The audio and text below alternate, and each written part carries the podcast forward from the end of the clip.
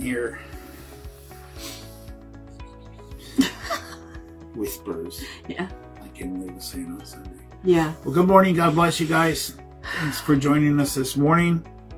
Uh, as we get into our Bible study, pray that you guys are able to get something uh, new and fresh from it. Um, I have to remember to the, the tip thing. I know. I was going to ask you like to- two minutes ago if you thought of it, and I Forget- did something else. to do that. All right, so let's see. We've talked about a bunch of different things. So uh, if you're new or if you've been apart from our Bible study for a while, because it has been off the air for quite a while, um, we have started a new thing to open our mornings with in giving uh, Bible study tips and ideals and stuff. There she is. No, Kevin. that's Kevin.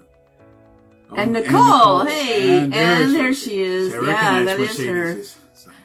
Hello, Good morning, guys. everybody. Hi. Good. Oh, good morning, sweetheart.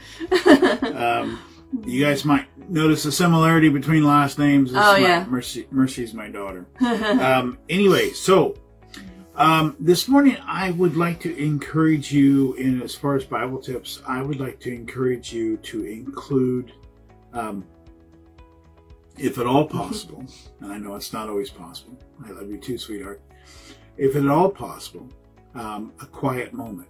Now, quiet moments when you get old tend to lend towards sleeping. Uh-huh.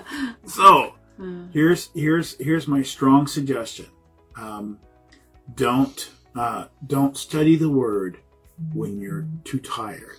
Mhm.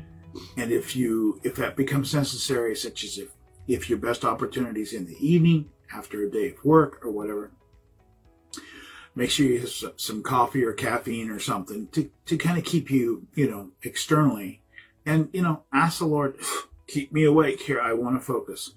Don't again, and this is something I've said many times. Read the word as much as you can read as much of the word as you can. And when I and those are two different things. read the word as much as you can, in other words, as often as possible.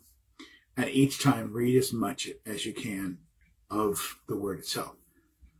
That said, it's far more important that you get scriptures and understand a part of your thinking to read whole and not anything. Mhm.